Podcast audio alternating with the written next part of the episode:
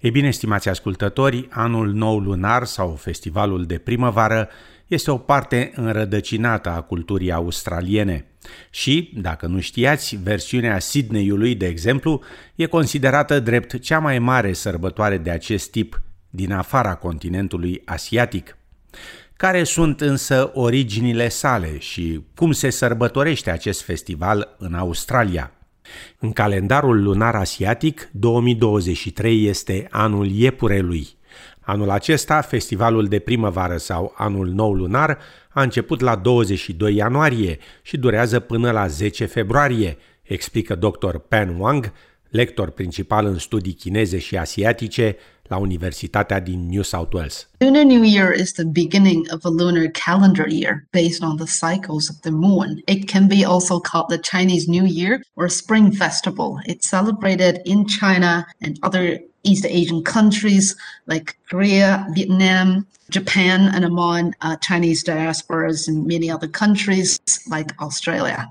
And uh, it has a history of up to 4,000 years, starting from the Xia or Shang dynasty. Afirma Dr. Wang.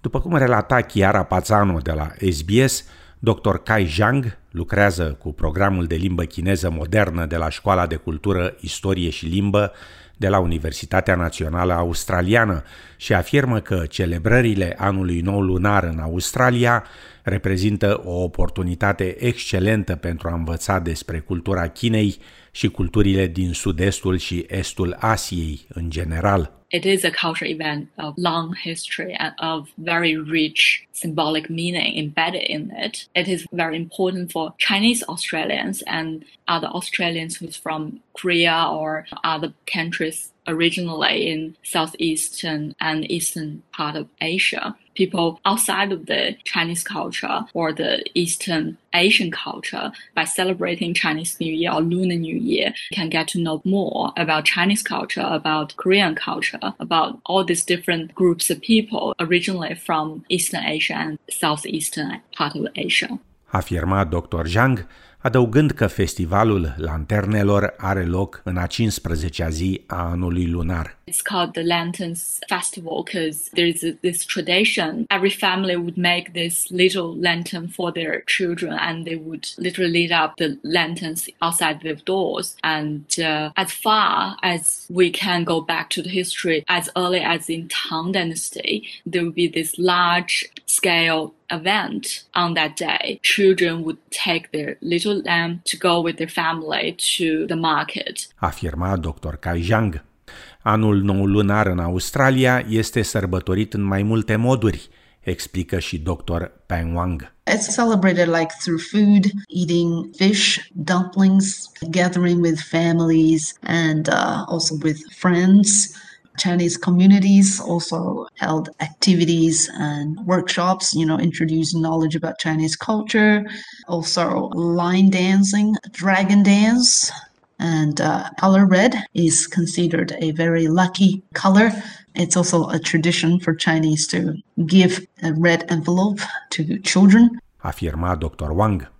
Dr. Iris Tang a crescut în China continentală și s-a stabilit în Australia acum 20 de ani și afirmă că principala diferență dintre celebrările anului lunar din Australia și din China continentală este că în China sărbătoarea publică durează mai multe zile, în care sute de milioane de oameni călătoresc în orașele lor natale pentru reuniuni de familie. Bineînțeles, dacă nu există restricții COVID-19. Deliciile culinare sunt o parte importantă a sărbătorilor de anul nou lunar din Australia, la fel ca și în China, afirmă Dr. Tang. Personally, I celebrate with my family and friends here in Canberra by preparing loads and loads of food, and we sit around table and make hundreds of dumplings. From New Year's Eve. And uh, whenever I take time, I make more than one meal and I store them in the freezer for later. And you can eat them whenever, you know, during the whole New Year celebration. Often lasts for about 15 days until the Lantern Festival, which falls on the 15th day of Lunar New Year. Afirmă Dr. Tang. Deși China modernă folosește calendarul gregorian, Calendarul tradițional chinez guvernează sărbători cum ar fi Anul Nou Chinezesc, Festivalul Lanternelor sau Festivalul Qingming, cunoscut și sub numele de Ziua Curățirii Mormintelor, atât în China cât și în comunitățile chineze din străinătate. Calendarul oferă de asemenea datele de peste an folosite de mulți pentru a selecta zilele de bun augur pentru nunți, înmormântări, pentru o mutare sau începerea unei afaceri, explică dr. Pan Wang. The Chinese traditional calendar is lunar solar. It's formed on the movement of the moon and the sun. So it takes into account both the moon's orbit around the earth and the earth's orbit around the sun. So in this calendar, the start of the month is determined by the phase of the moon. So uh, as in most lunar calendars, months are either 29 or 30 days long. And the start of the year is determined uh, by the solar year. Afirma Dr. Wang, care adaugă că variații ale calendarului tradițional chinezesc pot fi găsite în toată Asia de Est, și că de la an la an, prima zi a anului lunar poate cădea în ianuarie sau în februarie. It is in between end of January to mid February, this range. So, whichever month, the first lunar month, is the beginning of spring, and the spring festival is held on that particular day.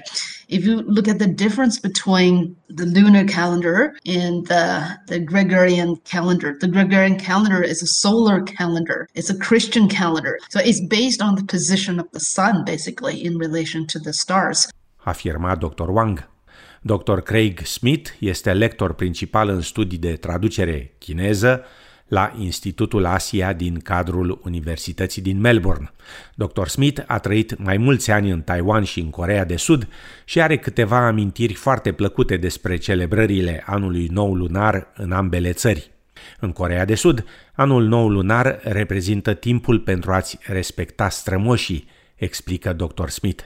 On uh, New Year's Day, everybody wakes up and um, sets out a meal for deceased ancestors and remember them and uh, offer them drinks. And of course, today, new religions have mixed in with these and old religions as well. So, Buddhist families will recite the sutras on Lunar New Year as well. Afirma Dr. Smith, adăugând că există multe elemente ale celebrărilor de anul nou lunar care provin din alte țări, nu neapărat din China, cum ar fi, de exemplu, dansul leului, performat în mod tradițional în timpul paradelor festivalului. When academics look at this lion dance tradition, they actually look back to thousands of years ago. And we've long known that a lot of traditions, religions, music, arts came into China from what we would now call West or Central Asian countries, especially along the famous Silk Road.